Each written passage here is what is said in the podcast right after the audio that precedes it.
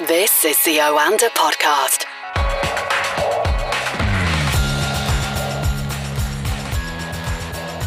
You're listening to the Oanda Market Insights podcast, talking to Oanda's senior market analysts across the world.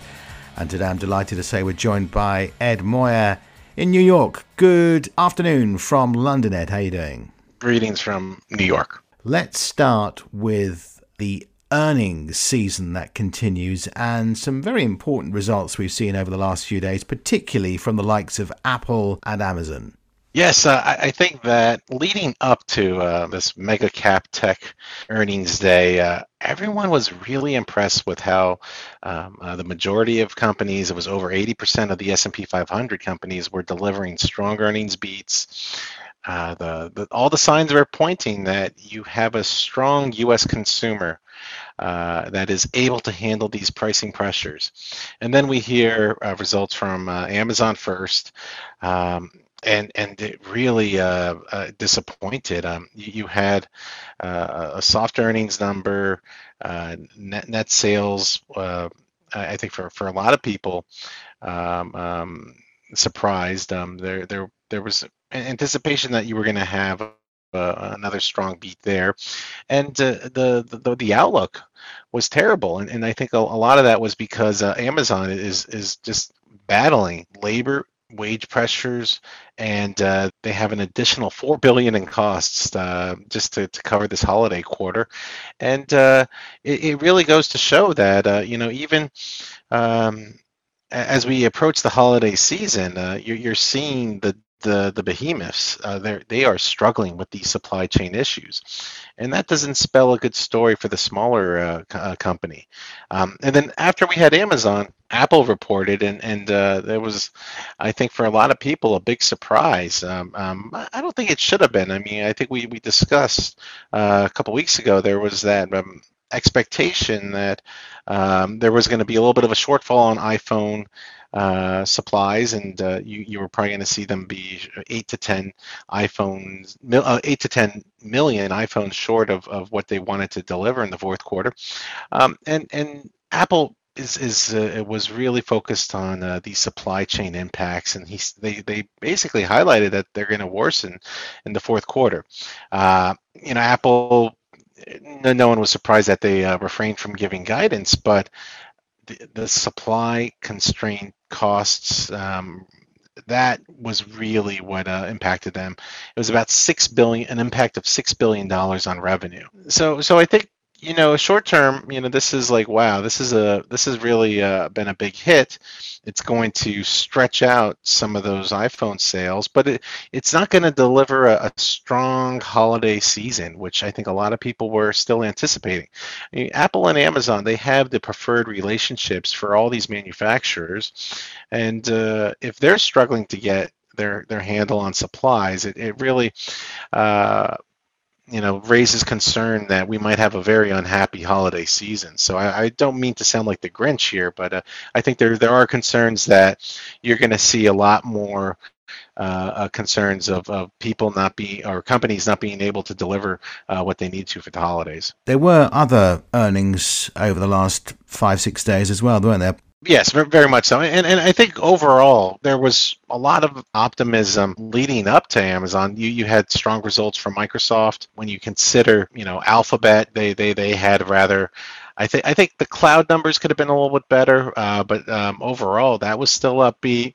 Um, uh, one of the interesting ones that uh, I thought that for a lot of people, it, it painted a very concerning view for uh, financial brokerages uh, globally was uh, Robinhood's earnings. Uh, they they saw, um, I I think shares dropped uh, immediately like eight percent, and they they had a um, a very uh, lackluster quarter. Um, they you know Robinhood's been riding the crypto wave, and and they saw crypto trading really tumble.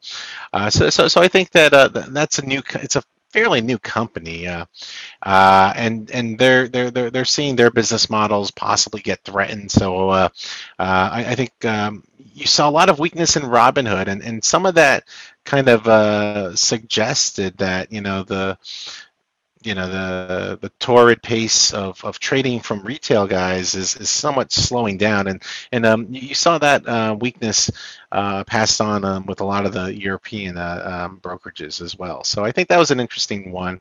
But overall it was positive uh, before we really got to Apple and Amazon. And I think today well you know er- earnings from uh, Exxon and Chevron I mean, it, it the, the, those pretty much went as expected. Uh, you know, higher energy costs, uh, surging oil prices and nat gas prices, um, and while these companies, you know, maintain uh, financial discipline, uh, you know, they, they, they were not ramping up their costs at all uh, this year, and, and so they, they crushed it, and they're they're in such a they have an overwhelming supply of cash that they're now, you know, highlighting that they're going to be doing more buybacks. They obviously uh, uh, kept their dividends. Uh, so, so I think you're seeing the energy complex is, is really still looking upbeat as these higher energy prices uh, seem to be uh, lasting a while longer. And uh, I think no, it was a quite quite the earning season, and it, it, goes on next week. But I think this is this is the brunt of it. So we'll probably focus more on other things next week. We've been focusing a lot on the budget this week here in the UK with the Chancellor of the Exchequer's announcement on Wednesday, but uh, some people would have missed what was probably the more significant moment this week when the Bank of Canada ended QE. That didn't get as much publicity in the UK, but certainly it's a significant moment. Yes, I think for a lot of traders, the the Bank of Canada, uh, at least this side of the Atlantic, was uh, the main event.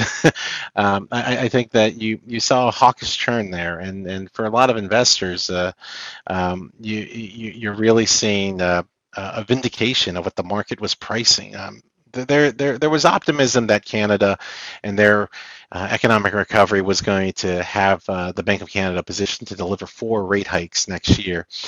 Uh, the immediate ending of QE uh, and, and uh, just uh, consistent focus on pricing pressures, uh, about them being there for longer, and that uh, inflation was going to be around their target by the end of 2022, you know, just uh, was a vindication that the Bank of Canada is poised to uh, d- deliver uh, those four rate hikes possibly next year. And and, and I think that the, the, the market um, is uh, really, um, I think, loving the, the Canadian dollar because you're probably going to see elevated oil prices. Um, um, right now, oil is pulling back this week, but um, you're you're you know overall since the end of August, it's been one way up from sixty dollars to eighty five, and uh, I think there is still uh, room for higher prices just based off of the oil, oil market deficit that's firmly in place.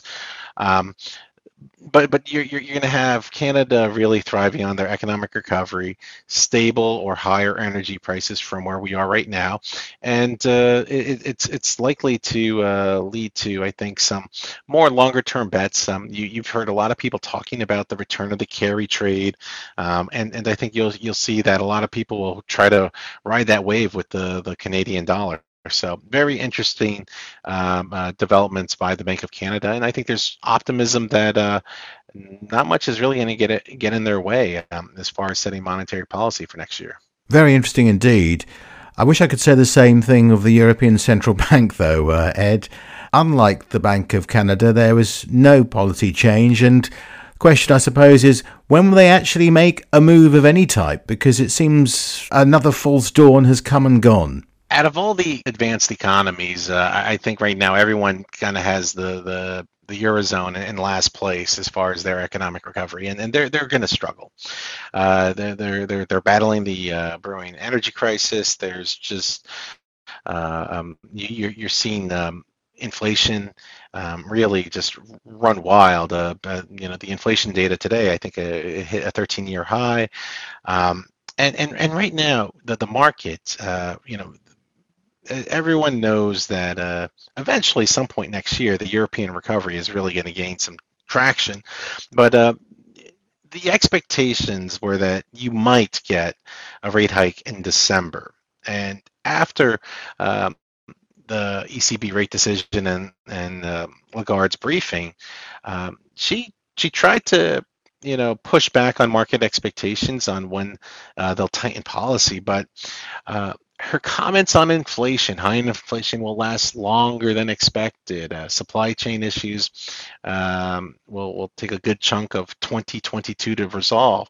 Really has has a I, I think the FX market pricing in now a 20 basis uh, point increase in October. Uh, that's a big move. And and uh, you, you saw post ECB the euro had its best day I think in five months. Um, and, and I think you're you're you're you're still going to see, I think, optimism here that the eurozone um, recovery, uh, once they get past this winter, once uh, you start to see some uh, transitory effect with inflation, uh, I think you, will you'll you'll see the euro become an attractive investment. Uh, the, the, the yields across the southern periphery been surging, um, so so I think there's there there is expectations that the recovery will lag um, a lot of the other advanced economies, but uh, there there is optimism that the ECB might not be as dovish uh, next year as, as people were initially thinking. Now, Ed, I wanted to ask you about this uh, cryptocurrency explosion that is Shiba Inu. It soared more than 45% over 24 hours. And according to one report that I read, this all started with a, a mystery investor putting in $8,000 just a couple of years ago, or less actually, and it's now worth nearly $6 billion. How did that happen? The market cap of Shiba Inu is bigger than Robinhood. It's, it's insane how this, this uh, cryptocurrency has just really dominated on most of the social media platforms. Uh, Shiba Inu is a cryptocurrency built on the Ethereum network. It's really viewed as the Dogecoin killer. Um, in my professional career, I never thought I'd be talking about dogs on coins, but here we are, and uh, it is really attracting so much attention. And I think this is one of the problems right now the cryptocurrency world is facing. Um, you know, this week should have been about the continued interest flowing into Bitcoin ETFs. There's more Bitcoin products uh, made available. Uh, these ETFs are still seeing the demand has uh, waned off a little bit, but it's still there. There, there there's still momentum there. You're seeing um, a lot more of the whales, uh, people that that are holding significant um, uh, Bitcoin positions, are are unfazed and they're increasing their holdings. Um, and with Ethereum, Ethereum just had their uh, their uh, heavily anticipated network upgrade, which is really uh, addressing the concerns of making it faster, cheaper, and more importantly, uh, more friendly to the environment, uh, re- reducing that energy consumption, which uh, is, is, I think, a, a growing risk for uh, several cryptocurrencies. So, so right now, Shiba Inu is gaining all the attention, and it, it really shouldn't. Ethereum is still it's still you know pushing to fresh record highs, but the pace is nowhere near where I think it should be. Um, and, and Shiba Inu is is really the epitome of pump and dump. I think eventually you will see this crashing.